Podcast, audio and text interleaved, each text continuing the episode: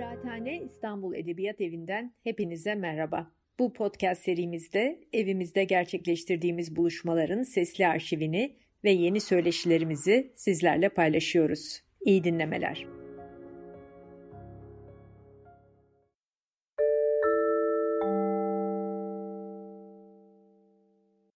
İyi akşamlar. Kıraathane İstanbul Edebiyat Evi'nden hepinize merhaba. Ee, bu akşam bizim edebiyat konuşmaları serimizde biraz polisiye edebiyata odaklanacağız ve çok değerli bir yazar konuğumuz var. Alper Canıgüz, e, Gizli Ajans, e, Cehennem Çiçeği, Oğullar ve Rencide Ruhlar ve diğerleri diyeyim. Kitaplarını biliyorsunuz, okuyorsunuz. E, Alper Canıgüz e, çoğunuzun tahmin ediyorum bildiği gibi e, psikoloji formasyonundan gelen psikoloji eğitimi almış bir yazar aynı zamanda ve bu akşamın konusunu da e, psikolojiden bir e, terimle bir teorinin adıyla kendisi belirledi. Klasik koşullanma ve modern polisiye konumuz bu. E, çok şanslıyız çünkü çok e, değerli, çok e, deneyimli bir moderatör e, arkadaşımızla beraberiz. Ömer Çeşit, e, kendisi e, sanıyorum programlarını takip ettiğiniz bir kültür sanat yayıncısı, aynı zamanda editör ve e, yakın zamanda da Akademi Minerva'nın kurucusu. E, sözü çok uzatmadan bu ilginç sohbeti hep beraber dinlemek üzere Ömer Çeşit'e e, sözü bırakayım. İyi akşamlar. Evet, çok teşekkür ediyoruz öncelikle e, Kıraathane İstanbul'a. E, sevgili Alper Canıgöz, e, insanlığı dışında yanında da e, çok sevdiğim, severek takip ettiğim bir yazar. Ve oldukça keyifli okuduğum, yeni kitabında merakla beklediğim bir yazar.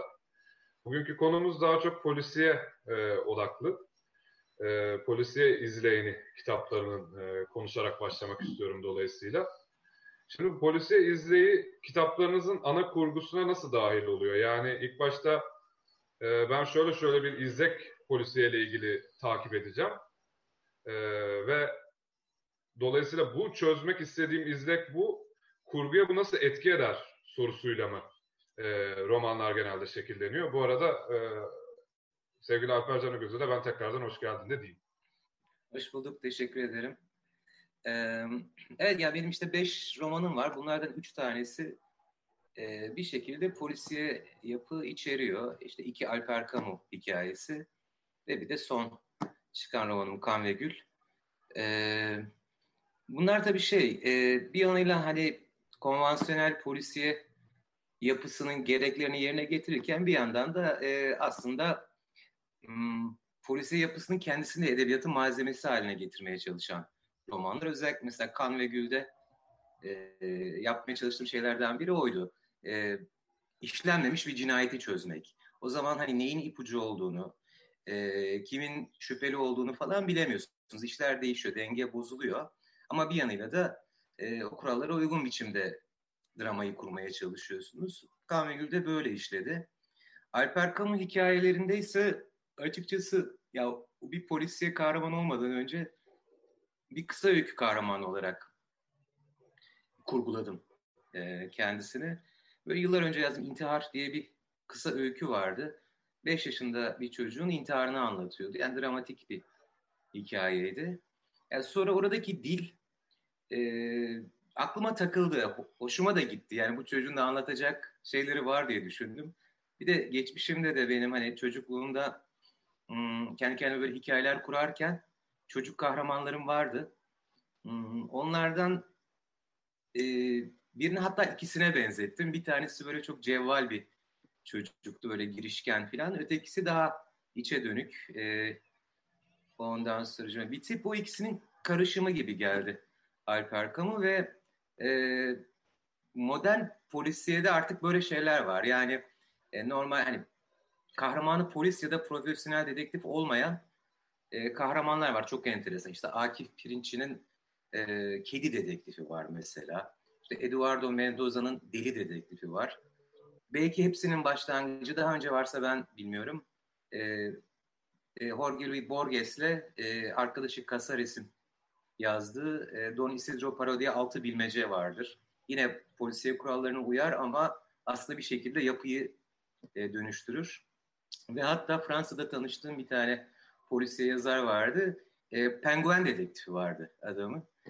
E, ve e, Alper Kamu uygun bir karakter gibi geldi. Yeni bir e, dedektif olarak. Bebek dedektif veya işte çocuk ikisinin arasında bir yerde.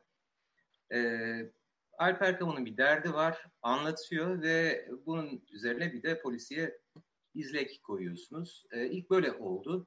İkincisi Cehennem Çiçeğini açıkçası ilkini yazarken bulmuştum konuyu. E, yani onu baştan hikayenin ne olacağını tabii daha sonradan kurgulamanız gerekiyor. E, ama bir e, işte evde bulduğum bir fotoğraf üzerine onu yazmıştım bir köşeye. E, daha sonra o hikayenin nasıl gideceğini oturup kurgulamak gerekiyor. E, benim hikayeler böyle çıktı ortaya. Kan ve Gül'de de dediğim gibi e, biraz böyle polisiye takla attıran bir hikaye olsun istedim. Polisiye izleyi anlamında. Ama her zaman e, başka bir teması da vardır yazdığım hikayelerin yani polisiye olmanın ötesinde. Öyle yapmaya gayret ediyorum. Bu şekilde çıktı polisiye hikayeler ortaya. Şey, e, şimdi şeyde kafa çok karışıyor. E, polisiye nedir e, sorusunda. İşte klasik örnek, işte Raskolnikov'da bir cinayet işliyor. E, ve bu e, izlekte de aslında işte çözülen, vicdanıyla yüzleşen belki olaylar silsilesi var. E, senin kitaplarında da e, belirli olaylar çözülüyor her zaman. Fakat e, polisiye kategorisine tabii yani zaten kategorize etmek edebiyatta çok zor bir şey ama neleri sokabiliriz sence ve e, önemli olan orada arada anlatılan da e, olayların derinliği mi? E, farklı meseleler mi yoksa daha böyle klasik Agatha Christie gibi cinayetin kendisi mi? Yani burada bir e, ayrıma gidilmeli mi ya? Ne düşünüyorsun? Ya polisiye polisiye denmesinin mantıklı bir nedeni var. Yani hatta bu şeydir. Bazı yerlerde 10, bazı yerlerde 20 e, lik bir liste vardır. Polisiyenin kuralları diye. E, bunlar da aslında hani iyi polisiyle kötü polisiyi ayıran unsurlardır. E, ama şeydir yani her iki listenin son maddesi de şeydir. Ya işte diyelim şöyle kurallar vardır. İşte dedektifin kendisi katil çıkmamalı. E, işte ipuçları göz önünde olmalı. Yani dedektif okurun bilmediği bir e, ipucuna sahip olmamalı. Ya da mesela şöyle şeyler vardı. Birden fazla gizli geçit olmamalı filan gibi maddelerdir bunlar. Her iki listenin en sonuncusu da şeydir. Ve her polisiye romanda bu e, kurallardan biri ihlal edilir diye biter. E, ama mümkün olduğu kadar etmemeye çalışmak gerekir. Ya o anlamda suç ve ceza polisiye midir bilmiyorum. Yani bana sorsalar mesela Dostoyevski'nin eserler arasında mesela Karamazov kardeşleri daha bir polisiye gibi düşünebilirim. Çünkü orada hani babayı kimin öldürdüğü sorusu sonuna kadar vardır. Ee, böyle. Hmm, ama tabii şey yani temel olarak polisiye birazcık gerçekçi edebiyat yani 20. yüzyıl başlarında bildiğim kadarıyla yükselişe geçiyor ve gerçekçi edebiyatın az çok gücünü yitirmeye başladığı dönemde ortaya çıkar. Yani şimdi 5 yaşında bir çocuk işte bu entelektüel becerilere sahip olabilir mi? Bu gerçekçi mi? E, sorusu e, tabii ki gerçekçi değil ama aynı zamanda Sherlock Holmes de gerçekçi değildir. Yani polisi edebiyatın temel e, iddiası gerçekçi olmak değildir zaten. Yani baktığınız zaman işte mesela şöyle hikayeleri vardır Sherlock Holmes'te. Bir şapka vardır ellerinde. E, koyar şapkayı karşısına. Bütün gece düşünür. E, işte 5 kilo vermiştir ertesi sabah.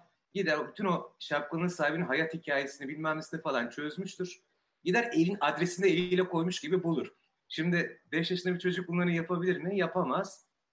Ama Sherlock Holmes de yapamaz. Anlatabiliyor muyum? O yüzden hikayenin kendi içindeki sahiciliği, tutarlı. Yani bir kez o karakteri veri kabul ettikten sonra o çerçevedeki gerçekçilikten e, söz edilebilir. E, benim yapmaya çalıştığım şey de o. Yani hangileri işte valla çok var. Yani Amerikan polisiyesi var. E, Avrupa polisiyesi var.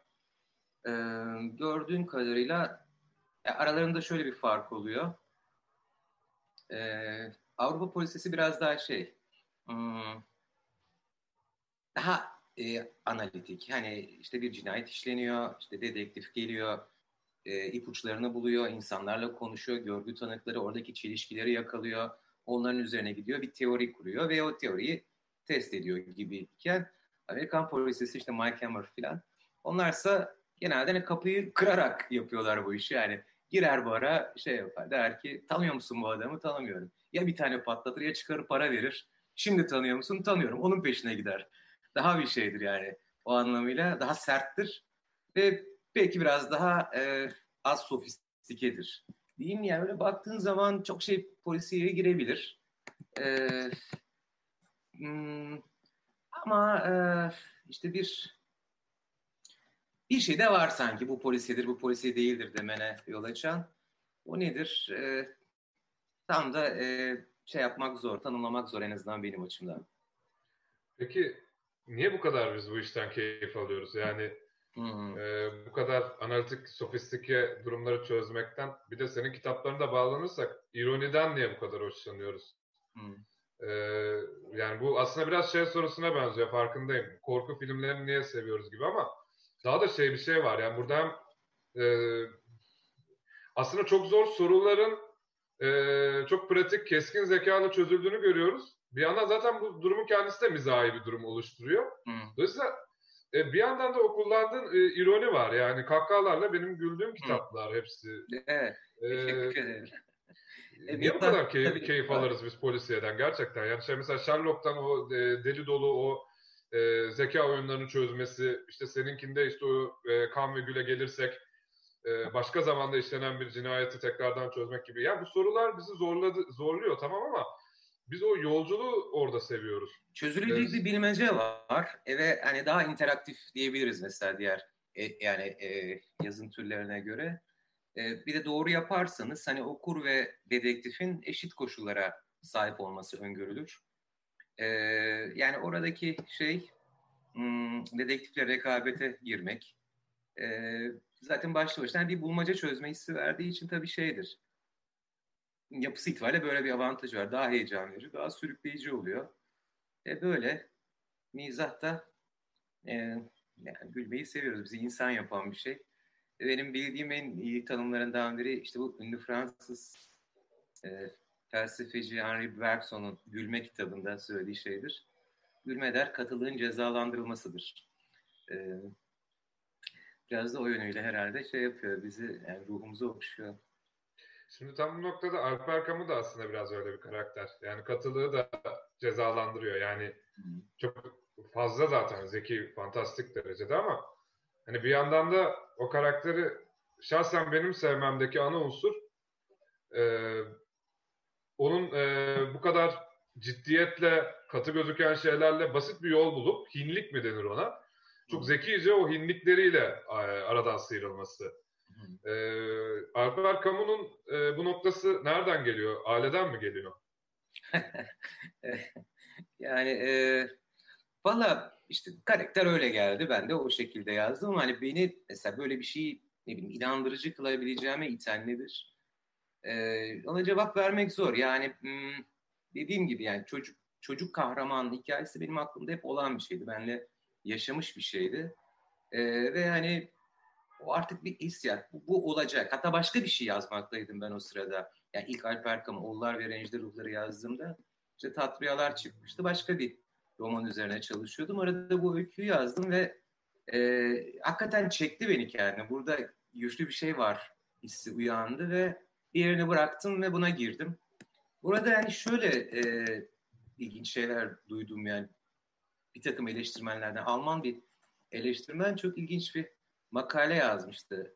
Oğullar ve Rencide Ruhlarla ilgili. Şey yazmış ya. Alper Camus hepimizin çocukluğu yazmıştı. Ve bana çok acayip geldi çünkü yani öyle bir çocuk yok. Değil mi? Son derece fantastik bir karakter. Ee, hepimizin çocukluğu ne demek? Yani bu adam işte Hamburg'da yaşamıştı. 70 yaşın üstünde bir işte edebiyat profesörü yanlış bilmiyorsam. Ee, şöyle bir şey yazmış. Ki doğrudur. Ben de işte psikoloji okudum Yasemin Hanım dediği gibi. Gelişim psikolojisinde bilinen bir şey vardır.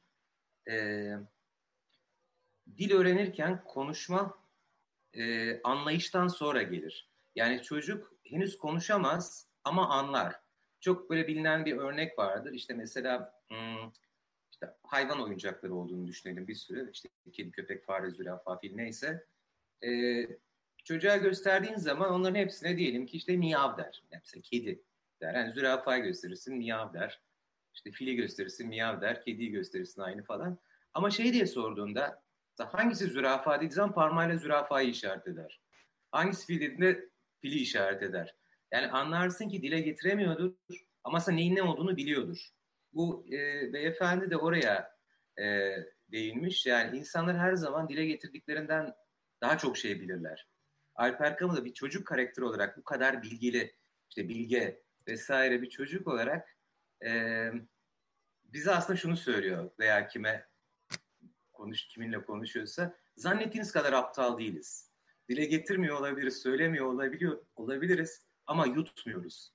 E, ne yaptığınızı görüyoruz e, diyen bir karakterdir. O yüzden de bize hitap eder demişti. Benim çok hoşuma gitti. Yani benim hiç mesela düşünmediğim bir şeydi bu. E, çok sevmiştim bu yaklaşımı. Belki böyle bir şeydir. E, onda içimizi gıcıklayan şey. Ya çok e, güzel bir yorum oldu bence. Geçen e, Genç Werther'in acılarıyla ilgili bir makale okumuştum. İşte bu e, romantik akım vesaireden de bahsederken aslında çok da sorgulamadığımız bir tarafını e, karakterin şey e, söylüyordu. Yani e, genç Werther eğer intihar etmeseydi büyüyecekti. Ve büyüdüğü anda da sistemin aslında çarkları içinde sıradan o e, insanlara dönüşecekti. E, siz çok mu farklı bir şey yapıyorsunuz işte? E, ben de gezip dolaşıp e, bir şeyler yapıyorum ama siz bir şey yaptığınızı zannediyorsunuz. Şimdi Alper Kamu'da da bu büyümüş de küçülmüş ama e, büyüyünce kaybetmek istemediği şeyler var. Yani büyüyünce hepimiz aslında bir şeyleri kaybedeceğimizi biliriz. Ama büyümemeye çalışırız. Sanatla bunun ilişkisini nasıl görüyorsun? Ee, bir büyümeme arzusu mudur sanat aynı zamanda? Ee, öyle bir tarafı olabilir. Tabii e, ya Alper Camus'da da bir, bir tür e, Peter Pan kompleksi vardır denilebilir ama onun için kendi nedenleri var. Yani mesela çok sık sorulan sorulardan biri bana. Bu hatta talep olarak geliyor bazen. Büyüsün artık o çocuk falan diye. Ben diyorum ki o büyümez yani. Hep beş olan ve beş kalandır. Ee, onun hmm, hep orada kalması ama bir yandan da değişir. Mesela Cehennem Çiçeği'nde aslında kendi hayatıyla ilgili çok üzücü bir gerçekle karşılaşır ve işte şu an yenisini yazıyorum. Artık o bilgiyi taşıyan biri olarak bir yanıyla daha da olgunlaşmıştır. Biraz daha acı vardır e, halinde tavrında ama e, dramatik olarak en azından zamanın donduğu bir yerde durur Alper Camus. Herhalde öyle bir tarafı var yani büyümeye, değişime hmm, karşı bir direnç. Hatta belki de e, ölümsüzlük arzusunun bir e, yansımasıdır. Sanatla da böyle bir ilişki kurulabilir. O da öyle yani hepimiz biliyoruz işte yani sanat eseri. Çünkü her şey yani ne şey derler ya söz uçar yazı kalır aslında hmm, sevgili dostum Afşin Kum öyle bir yazı yazmıştı zamanında. Aslında yazı da kalmıyor. Netice itibariyle zaman içinde yok olup gidiyor ve biliyoruz ki bir zaman e, dünya da yok olacak, evren de yok olacak ama öyle olmayacakmış gibi de yazmaya, çizmeye, üretmeye, sanat eserleri ortaya koymaya devam ediyoruz. Bir tür e, ölümsüzlük illüzyonu ile ilgili olabilir tabii ki.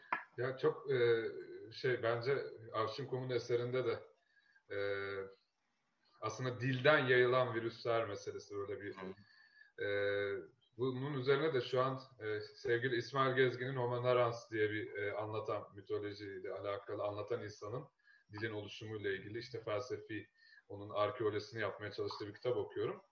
Şimdi dili ben çok daha masum görüyordum. İsmail Gezgin böyle dinledikçe kara kara düşünmeye başladım. Çünkü e, mitoloji dediğimiz şey toplumu kuran bir şey.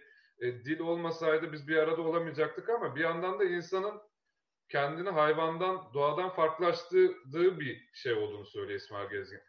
Dolayısıyla bir arada olabilmemiz için hikayeler, e, polisiye de buna dahil gerekli. Ama bir yandan da senin söylediğin gibi sanki e, ölümlü olduğumuzu unutmak için mi her şey? Hmm. Bilmiyorum ne dersin? İşte böyle bir taraf yani dediğim gibi bu illüzyon. Kendinde farkındasın böyle olduğunun. Ee, ama insan ruhunda böyle bir ya o illüzyondan yaşayamazsın zaten. Ee, veya delüzyon demeli belki. Hmm, böyle bir şey var ruhumuzda. Ee, öyle. Peki e, şimdi merak ettiğim bir başka konu. Sen e, ilk hangi polisiyeleri okudun? Eline nasıl ha. geçti? Bu e, sonra modern polisiyeyle tanışışın nasıl oldu? Klasik polisiyeyle mi başladın? Bir de e, şunu da ekleyeceğim. Bu polisiyeye fantastik unsurların girdiğini ve bunun çok güzel bir e, harmanlama olabileceğini, e, harmanlanabileceğini ne zaman anladın? E, ya şöyle, e, normalde Agatha Christie okuyarak herhalde, yani ilk okuduğum polisiyeler Agatha Christie romanlarıdır diye tahmin ediyorum. Aynen Sherlock Holmes'tür. E, Hercule Poirot hikayeleri vesaire. Hmm, e, tabii heyecan verici, sevmiştim ama özel olarak polisiye okuyan e, bir okur değildim. Hala da öyle değilim açıkçası. Yani öyle çok polisiye okumuyorum. Ama arada işte heyecan veren bir şey olursa, ilgimi çeken bir şey olursa okuyorum. E, fakat e, galiba polisiyle ilgili beni ya farkında olmadan etkileyen hikaye Colombo olmuştur. E, yaşı yetenler bilir veya duymuşsunuzdur belki. Komiser Colombo işte 70 yıllarda yapılmış bir dizidir. E, bence yani bilinen polisiyenin kurallarını bayağı alt üst etmiştir. Sonuçta polisiye ne denir? Who done it? Yani kim yaptı? Asıl mevzu budur. Yani bu cinayeti kim iş, bu suçu kim işledi? Onun arkasından da şu gelir. Yani nasıl yaptı, niye niye yaptı, nasıl yaptı? diye gelir. Colombo çok değişikti. Bayağı da uzundu bölümler. Bir buçuk saate varan bölümleri oluyordu. Çok uzun bir girizgah vardır Colombo bölümlerinde. 20 dakika, 25 dakika, yarım saati bulabilir ve burada katili tanırsın. Nasıl yaptığını, niye işlediğini her şeyi görürsün. Yani baştan sana her şeyi söyler. O zaman neyi izleyeceksin? Ve ondan sonra işte Colombo e, olay yerine intikal eder. İşte ipuçlarına bakar. insanlarla bir iki konuş, konuşur. Ve şüpheliyi de hemen teşhis, tespit eder yani. Bu adam yapmıştır bunu deyip ondan sonra geri kalan bir saat onun öyle kedi fare oyununu izlersin. Onunla uğraşmaya başlar. Ve tavrı da çok acayiptir. E, çok kibardır. Hafif ezik bir e, duruşu vardır. Hatta o dönem şey diye bilinirdi. Buruşuk pardüsül komiser diye bilinirdi. Ve Colombo'nun olayı nasıl çözdüğünü izlersin. Ama çekici olan sadece bu değildir. E, orada mesela çok sınıfsal bir yapı vardır. E, Colombo bölümlerindeki katiller her zaman e, üst sınıf mensubudur. Ya da çok güçlü insanlardır. Çok zengin insanlardır. İşte ne bileyim işte senatördür, generaldir, rock yıldızıdır. Efendim işte ya da satranç şampiyonudur vesaire. Bu insanlar bir yanıyla da yani bu işi yapabilirim diye de düşünen insanlar. Güçlerine de güvenirler. Ee, onların karşısında ise son derece ezik görünüyor ve çalışan sınıf kahramanı gibi gözüken ve baştan böyle e, çok ezik yaklaşan bir adam vardı. O adamın zaferi de çok hoşumuza giden bir şeydir. Yani o zayıf görünen kişinin ve bir yanıyla da zayıftır hakikaten. E, zekasıyla, sabrıyla, iyi niyetiyle hatta onlara galebe çalması bizi mutlu eden bir taraftır. E, yani Alper Kamun'un zafiyeti de böyle bir şey bence. Yani onun zayıf olması, yani fiziksel olarak hiçbir şansı yok. Yani yakanlı zaman ezerler. Ama e, hmm, bir şekilde kendisinden çok daha güç, yani kendisi tehdit oluşturan bir dünyada bir şekilde sonuçlara ulaşmayı başarır. Sanırım mesela Colombo etkilemiştir beni o yönüyle. Değişik bir polisiyedir. Ee, bunu söyleyebilirim. Tabii ondan sonra da şey, e, demin sözünü ettiğim gibi e, bu hmm, Don Isidro Paradis okumak da çok hoşuma gitmişti. Evet polisiye ama değil bir yanıyla. E, bunlar etkili oldu. İşin mizah tarafı da muhtemelen Eduardo Mendoza'dan geldi. Onun da e, bir üçlemesi var. Üç, üçüncü yeni yazdı hatta bildiğim kadarıyla. E, zamanda Remzi yayınlar, Remzi kitabından çıkmıştı diye hatırlıyorum. E, Zeytinli Labirent'in Esrarı ve Genç Kızlar Labirent'in Esrarı diye iki romanı vardı. Sonra bir üçüncüyü yazdı yeni bir dönemde. Onu daha okuyamadım, adını da bilmiyorum. Orada mesela Deli Dedektifi vardır. Ee, onda da çok mizah vardır hakikaten. Sanırım bütün bunlar bir araya geldi. İşte sonuçta her yazar önce e, okurdur ve yani bir yazıyorsan 50 tane okuman gerekir. E, ben de işte sevdiğim eserlerden bir şeyleri bir araya getirmişim. Bu karakter ortaya çıktı. Böyle. Bu e, şeyde hepsinde e, temel unsurlardan biri dedektifler illa bir deliliği oluyor gibi. Ee, sıra dışı bir tarafı var ya tabii. sıra dışılığı oluyor. O, e, aslında burada bir delilerle normallerin savaşı da var mı bizi böyle acaba tatmin eden polisleri?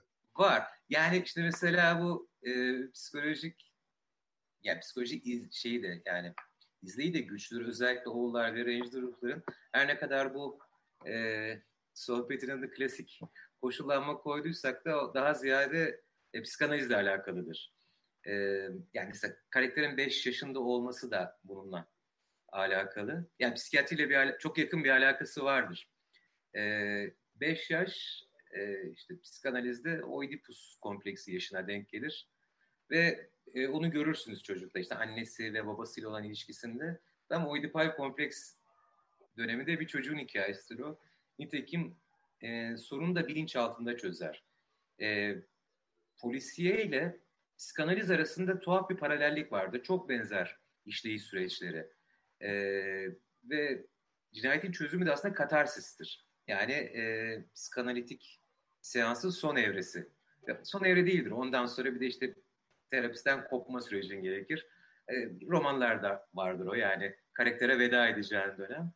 E, böyle bir çok güçlü psikanalitik ev, e, tarafı vardır. Psikanaliz, psikanalitik yapıyla alakası vardır diyeyim.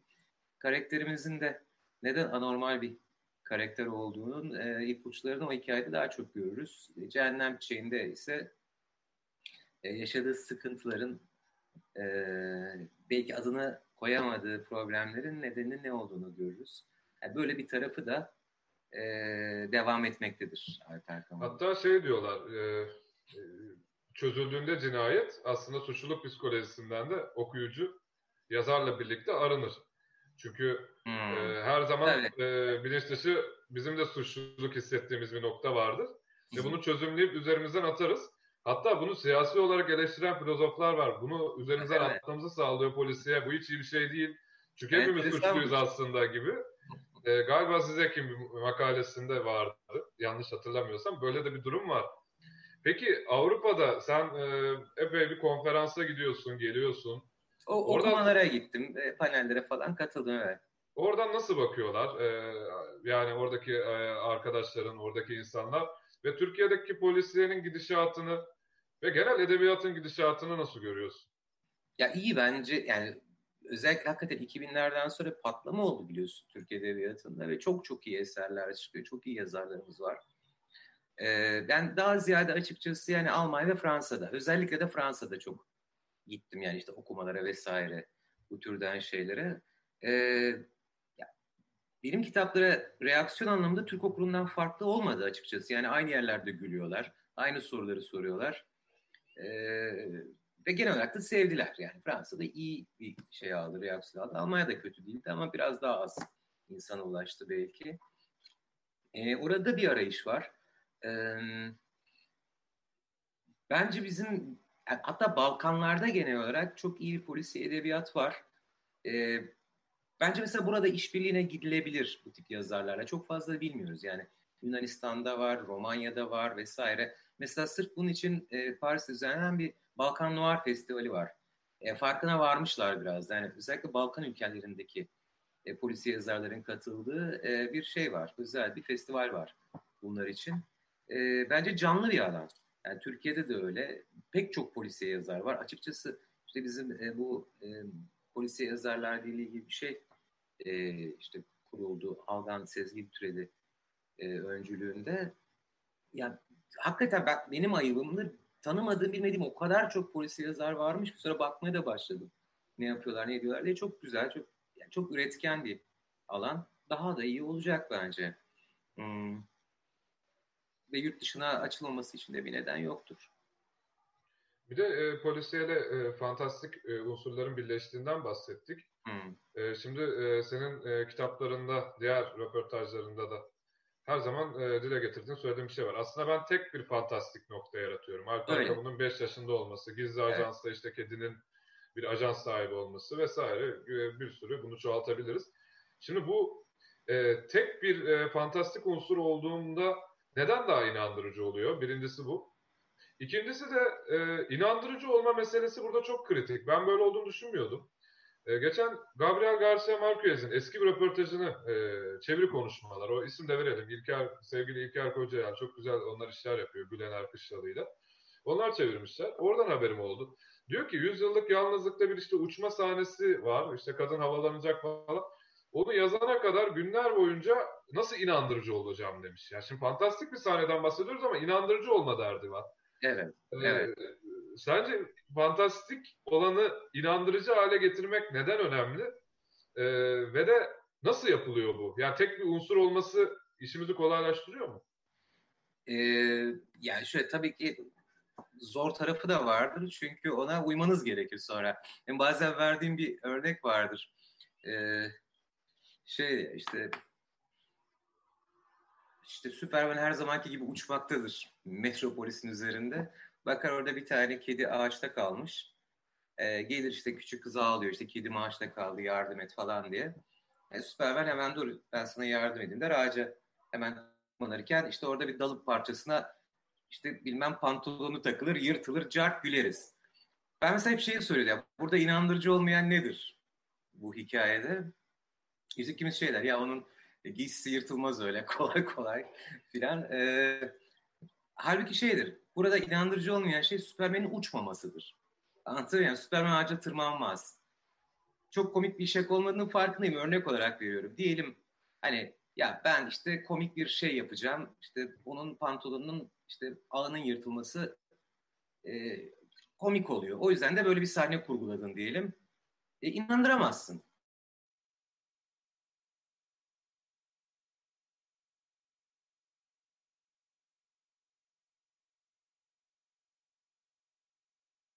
Bunlara dikkat etmek gerekir. Yani kendi kurduğunuz şeyin, o fantazi neyse onun sınırlarına veya onun imkanlarına göre yazmanız gerekir. Bu güçlük buradadır ama bir yanıyla hikayeyi inandırıcı kılan da budur. E, böyle söyleyebilirim. Peki e, birçok da e, mini dizi çıkıyor bu ara. E, filmlerde hmm. cinayet dizileri özellikle işte evet, hırla gidiyor. Evet çok şey. Evet doğru.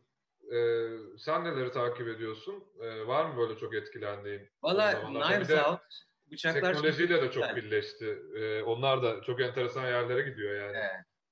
Ya teknolojide çok birleşmesi aslında e, geleneksel polisiye biraz tehdit eden bir şey. Çünkü yani mesela CSI'ları düşünün. İşte koyuyorsun makine kıldan, tüyden, genetikten, şundan bundan buluyor adam. Yani o çok heyecan verici olmayabilir. Başka bir paradigma yaratman gerekiyor orada. Ee, şeyi yani konvansiyonel polisiye benim yani gördüğüm son yerde uygun olan ve çok iyi bir iş Knives Out. Bıçaklar çekildi. Film geçen sene yapıldı. Çok beğendim. Hakikaten çok beğendim. Çok iyi iş yani. Hem karakteri enteresan bir karakter. Daniel Craig oynuyor. Ee, hem de hikaye güzel. Çok şey yani hem çok bildiğin bir hikaye hem de çok yeni bir hikaye. Ee, bunu sevdim. Onun dışında tabii bu İskandinavların getirdiği yeni bir şey oldu. Yeni bir katman geldi e, polisiyeye. Belki biraz ölçeği büyüttüler. Onlar da güzel. E, yani şöyle düşün. Mesela İskandinav polisiyeleri e, 15-16 bölüm bir sezon yapıyorlar ve aynı cinayetin çözümüyle ulaşıyor. Bu mesela önceden çok alışık olmadığımız bir şeydi. Değil mi? Hani bildiğin polisi işte Colombo'dan işte Monk, şu bu filan CSI vesaire her bölümde bir cinayet çözüyor. Çünkü dünya çok hızlanıyor. Abi, tek bir cinayetle nasıl yani 16 saat seyirciyi tutacaksın vesaire bunlar zor işler. Fakat bunu yapıyorlar. Benim gördüğüm kadarıyla İskandinav polisisi böyle bir e, yedilik yedi. Yani bunlardan biri e, cesaret işidir ve zor bir iştir. Bence onlar da çok e, e, güzel bir iş yaptılar o anlamda. Değişik bir hava getirir. Onlara bakıyorum. E, başka özel olarak bir polisiye var mı başka takip ettiğim? Yok açıkçası yani bakıyorum ama e, yani son dönemde diyebilir ki bunlar hakikaten İskandinav polisiyesiyle gelen yenilik ve filmlerden de işte Knives Out çok çok başarılıydı bence. Knives Out da üzülerek söylüyorum benim korona öncesi gittiğim son sinema filmiydi. Öyle mi? Sonra bir daha da sinemaya gidemedim. İyi ama sinemada izlemişsin. Evet yani çok keyifliydi gerçekten. Ee, ya şöyle Kuzey Avrupa polisiyesini ya kime sorsam bu ara e, yazar e, dostlarım, abilerim, ablalarımla işte vesaire konuştuğumda herkes Kuzey Avrupa polisiyesi acayip yenilikçi, müthiş şeyler türüyor falan ben hiç bilmiyorum. Hmm. Ee, yani neden bu kadar e, şu anda böyle modern polisiyede öncü durumu var mı gerçekten Kuzey Avrupa polisiyesi? Ee, var var. Bayağı bir atılım yaptılar. Ee, orada komik de bir durum da var. Belki yani oranın sosyolojisiyle de ilgilidir bu. Yani hakikaten iyi, çok iyi polisiyecileri var. O ayrı bir de e, bir, bu biraz matrak bir şey. E, Danimarkalı bir polis yazarı arkadaşım var. Inge Wolf. Galiba Türkçe'ye çevirmedi ama biliniyor. İşte Danimarka'da yurt dışında. E, onunla konuşuyorduk yani. Dünyanın en barış dolu ülkeleri bunlar. İşte İsveç, Norveç bilmem ne filan diye şu bu. Ama sürekli cinayet hikayeleri çıkıyor. Şey demişti. Ya biri oturmuş hesaplamış. Bütün işte son diyelim 10 yılda çıkan kuzey polisiyeleri kurbanları saymış. Şey diyor yani Kuzey Avrupa'da yaşayanların işte beşte biri katil beşte ikisi kurban gibi çıkıyor yani rakamlara baktığın zaman diyor. E, bu da öyle çok barışçı yerden çıkan çok acayip suç hikayeleri e, türüyor. Belki o yani psikososyal durumla ilgilidir. Bizim e, toplumsal meselelerimiz mesela Kamil Gül'de de vardı. Yani her, her gün işte bir şey oluyor. Bir gaz tabiri farklı farklı. Türkiye'ye baktığımız zaman hmm. e, hiç zorluk çekmiyoruz. E, toplumsal travmalarla ilgili e, küçücük bir araştırma yapmamız zaten yeterli oluyor. Zaten içindeyiz. Şimdi bu kadar toplumsal e, travma, toplumsal e, suç varken aslında e, bir yandan bizim bireyselliğe dönmemiz de zor bir şey olmuyor mu? Yani e, burada polisiye yazmak o anlamda zor bir şey değil mi?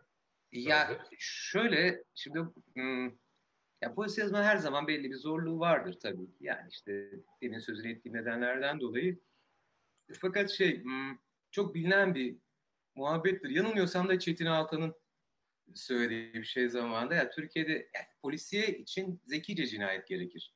Yani Türkiye'de zekice cinayet işleniyor mu ki bunun romanı yazılsın falan. Ben onu hep yani Çetin Altan'ı çok severim, çok da sayarım fakat e, burada hep yanıldığını düşünmüşümdür. E, hatta bir söyleşte sormuşlardı şey demiştim yani, yani sanatçılar hani toplumun hayal gücü hani oluşturur derler. Yani belki biz zekice cinayetler yazmaya başlarsak aklımızda daha zekice cinayetler işlemeye başlar diye. Yani şey de yurt dışındaki cinayetler de bu kadar şey olmuyor. Yani filmlerde gördüğümüz gibi çok ince işte hesap edilmiş, planlanmış falan olmuyor. Oradaki cinayetler, orada da çoğunlukla işte tanıdığın biri öldürüyor seni. Çok basit işte ya işte kıskançlık yüzünden, para yüzünden, şunun bunun gibi gayet banal sebeplerle işleniyor cinayetler. E, orada yani Sherlock Holmes'un çözdüğü türden e, karmaşık meseleler uğraşılmıyor. Daha ziyade bunlar bir şey gibi, entelektüel hmm, eğlence gibi uygulamak, düşünmek gereken şeyler. Ama işte e, şimdi Sherlock örneğini verdim. O eğlencenin içinden de bayağı e, yani kriminoloji çıkmış. Yani bayağı Sir Arthur Conan Doyle yazdığında parmak izlerine bakmak birçok şey hatta böyle belgesellerini... Çok yeni var. o dönemlerde tabii. E, ve epey de etkilenmiş yani polis teşkilatının yapısına kadar e, değiştirmiş, etki etmiş diyorlar. E, böyle de bir tarafı olduğunu düşünür müsün? Yani e, sonuçta kişisel cinayetleri e, çözmeyi ve nasıl işlendiğini e, kurgularken aslında suça dair de neler olabileceğini hayal ettiğimiz için tabii tabii tabii. Kamusal yapıya da bir hizmet ettiğini düşünüyor musunuz? Ya e, demin dediğin gibi yani sanat hayatı taklit eder, şey hayat sanatı taklit eder çoğu zaman. Hmm, o anlamda tabii ki birçok işte buluş vesaire, kavrayış edebiyatçılar sahnesinde sayesinde oluşmuştur. Ee, böyle bir taraf var. Tabii önceden e, düşünüyorsun ya nereye varabilir bunun sonu diye. Ee, birazcık marjinlerde gezmeyi gerektirir. Ama sonuçta marjinlerde olsa hepsi işte insanın hmm, hayatında olan şeyler neticede. Birazcık şey yani Mindhunter izledi mi bilmiyorum. Ha, o da çok iyiydi. Demin bak unuttum söylemeyi. İşte seri katillerle yapılan işte söyleşiler o. İşte bu profil yaratmanın ilk e, işte oluşması dönemleri filan bayağı şey gibi düşündüm ben onu izlerken. Yani canavarlığın topografyasını çıkarmış adamlar. İşte orada baktığın kişiler e, hakikaten çok sıra dışı. Şimdi Allah'tan öyle bir insanlarla dolu bir toplumda yaşamıyoruz ama onlar da insan. E, ve yani ne kadar vahşileşebileceğini görüyorsun. İnsan aklının ne kadar aynı zamanda korkunç bir şey, kadar bozguncu bir şey olabileceğini görüyorsun. Ya da ruhunun. E, o anlamda tabii böyle bir hmm, kaşiflik tarafı vardır. Mindhunter gerçekten çok enteresandı. Ya bir de gerçek diyaloglardan evet. falan e, olması. En çok ne şaşırttı seni? Genelde kadın sorunu da çok vardı aslında oradaki e, seri katillerin. İşte anne problemleri oluyordu ilk 8 7 8 bölümde paralel. O, o beni epey tabii şaşırtmıştı.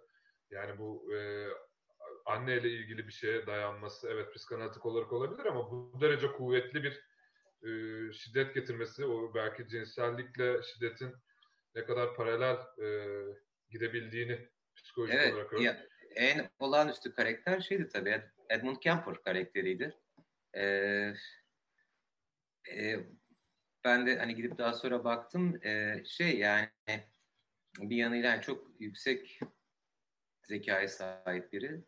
E, yani mesela bu adam psikopat mı değil mi falan o konuda yazılmış şeylere de baktım. Mesela olmadığı söyleniyor. Daha ziyade işte paranoya vesaire ama bir yanıyla canavar bir yanıyla mesela o araştırmayı götüren polisler de şey diyorlar ya çok sempatik bir adamdı e, diyorlar. Baktığın zaman hakikaten kültürlü, düşünüyor, ediyor ama bir taraftan da manipülatör bir tarafı var. Güç seviyor, narsist bir adam.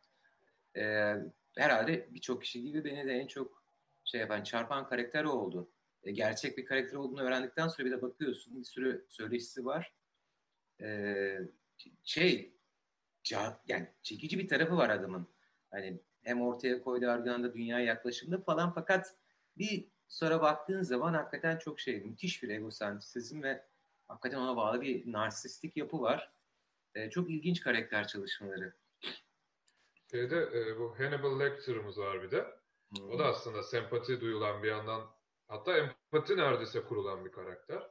Ve çok e, aşırı zeki, entelektüel, estetik zevkleri var falan. Evet. E, yine buradan felsefi olarak şeyi de gelebiliriz. Yani de Sade'ın savunduğu bir şeyler vardır. Burada da zaten doğamızda şiddet var. E, bunlarla ilgili e, önce kendi içgüdülerimizi fark edelim. E, ne kadar pis içgüdülerimiz olduğunu belki fark etmeden e, özgür olamayız gibi bir e, şey var. Dolayısıyla bir felsefi evet. meşru kılma da var ama sonra da baktığın zaman herhalde e, Mindhunter'ın özelliği bunlar bayağı sosyopat diyorsun içine girdiğin zaman. O e, sosyopatiyi oluşturan e, yine senin psikoloji geçmişinden sorayım. E, neye sosyopat deriz? Kime Bu yani e, yani bunun işte şey DSM diye bir katalog vardı. Yani dünyadaki psikiyatristlerin e, işte, tanı koyarken başvurduğu işte hatta psikopati ile sosyopati arasında da bir ayrım yapılır. E, genel olarak şeyden söz ediyor. Mesela en az orta zekalı, orta ya da üst, orta üst zekaya sahiptir. E, yüzeysel bir cazibeye sahip olurlar. E, bir empati yoksunluğundan söz edilir. Hatta mesela psikopatla sosyopat arasındaki ayrımlardan biri şeydir.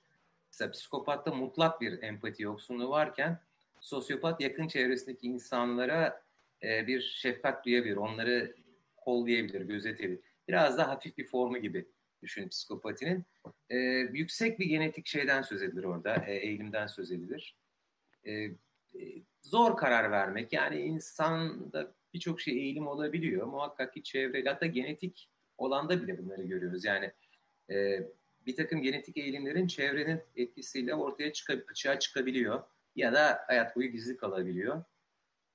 E, muhakkak ki psikopati eğilimleri olan insanların yani bu güdülerine eyleme dökmelerine neden olan e, koşullar önemli olsa gerek.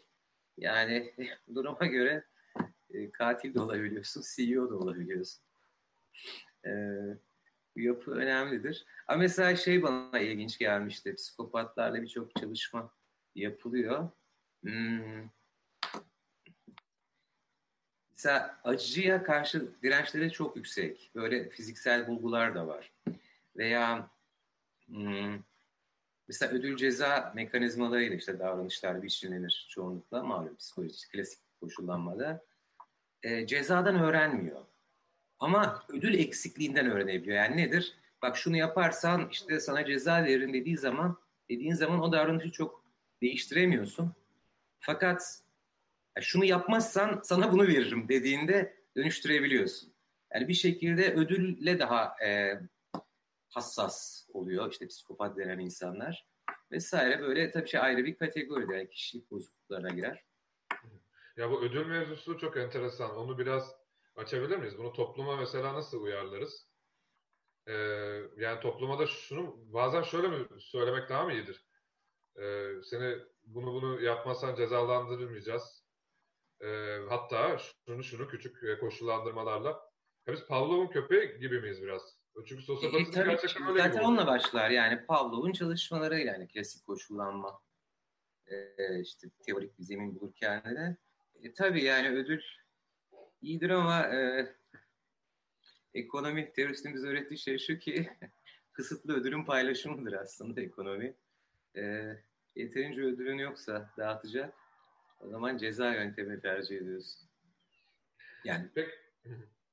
Toplumsal Peki. olarak söylüyorum. Bu toplumsal hayatımızı yönlendirecek insanlardan söz ediyorum. Peki e, sevgili Alper Canı Göz'e e, şu an bakıyorum bir 48 dakika olmuş.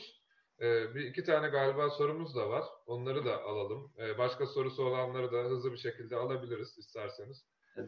E, bu arada ben de son olarak e, şunu da sorayım. Yeni kitap meselesi bayağıdır yoksun evet, bıraktınız. çok soruluyor. Bizleri. Evet. E, ne zaman gelecek? Ee, ee, yeni yılın e, başında yayına hazır olacak diye umuyorum. Yani çok uzun süredir zaten elimde işte Alper Camus'un üçüncü romanını yazıyorum. Adı Kıyamet Park. Ee, arada hmm, işte Kaan ve Gül'ün uzun metraj film senaryosuyla uğraştım. E, Afşin Kum'la birlikte. E, Gizli Ajans'ın bir mini dizi, platform dizisi olması ihtimali vardı. Onun bir sözleşmesi falan yapılmadı. Yani garantisi yok ama bir ara işte o işe girdik. Onu da Zeynep Karakaşoğlu'yla hazırladık. Bunlar birazcık araya girdi. E, akamete uğrattı yani hmm, romanın bitişini ama şu an onlar artık e, bitti. Romanla uğraşıyorum yoğun olarak. E, benim amacım yıl sonuna kadar yayın evine teslim etmektir. Olmadığı hani ilk ayında. E, diyebilirim ki bunları da ne zaman söylesem sonradan sorun oluyor. Ya bir şeye giriyor insanlar da kızıyor. Bak böyle demiştin olmadı diye. Ama e, yeni yılın ilk birkaç ay içinde yayın hazır hale geleceğini umuyorum. Kıyamet Park. Küçük bir fragman vermek ister misin? Geçelim bu konuyu.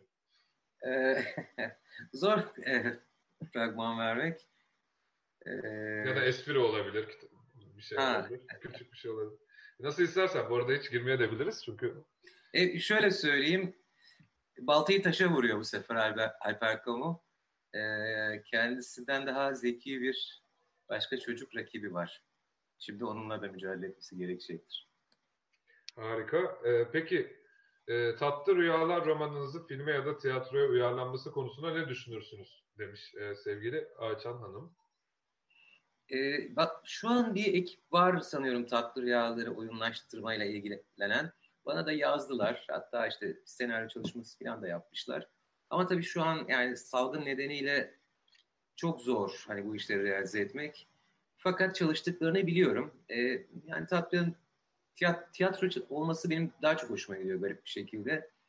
Ee, şey de oldu. E, sinemaya uyarlamaya çalışanlar da oldu. Fakat benim hikayeler senaryolaşmaya başladığında pek göründüğü kadar kolay olmadığı çıkıyor ortaya açıkçası. E, çünkü anlatımdan gelen bir cazibesi var diyeyim. E, onu senaryo yansıtmak biraz çetrefilli bir iş oluyor. Fakat var işte Kan ve Gül'ün dediğim gibi e, uzun metraj filmi işte Ay yapımına çalışıyoruz. İşte Gizli Ajanslar.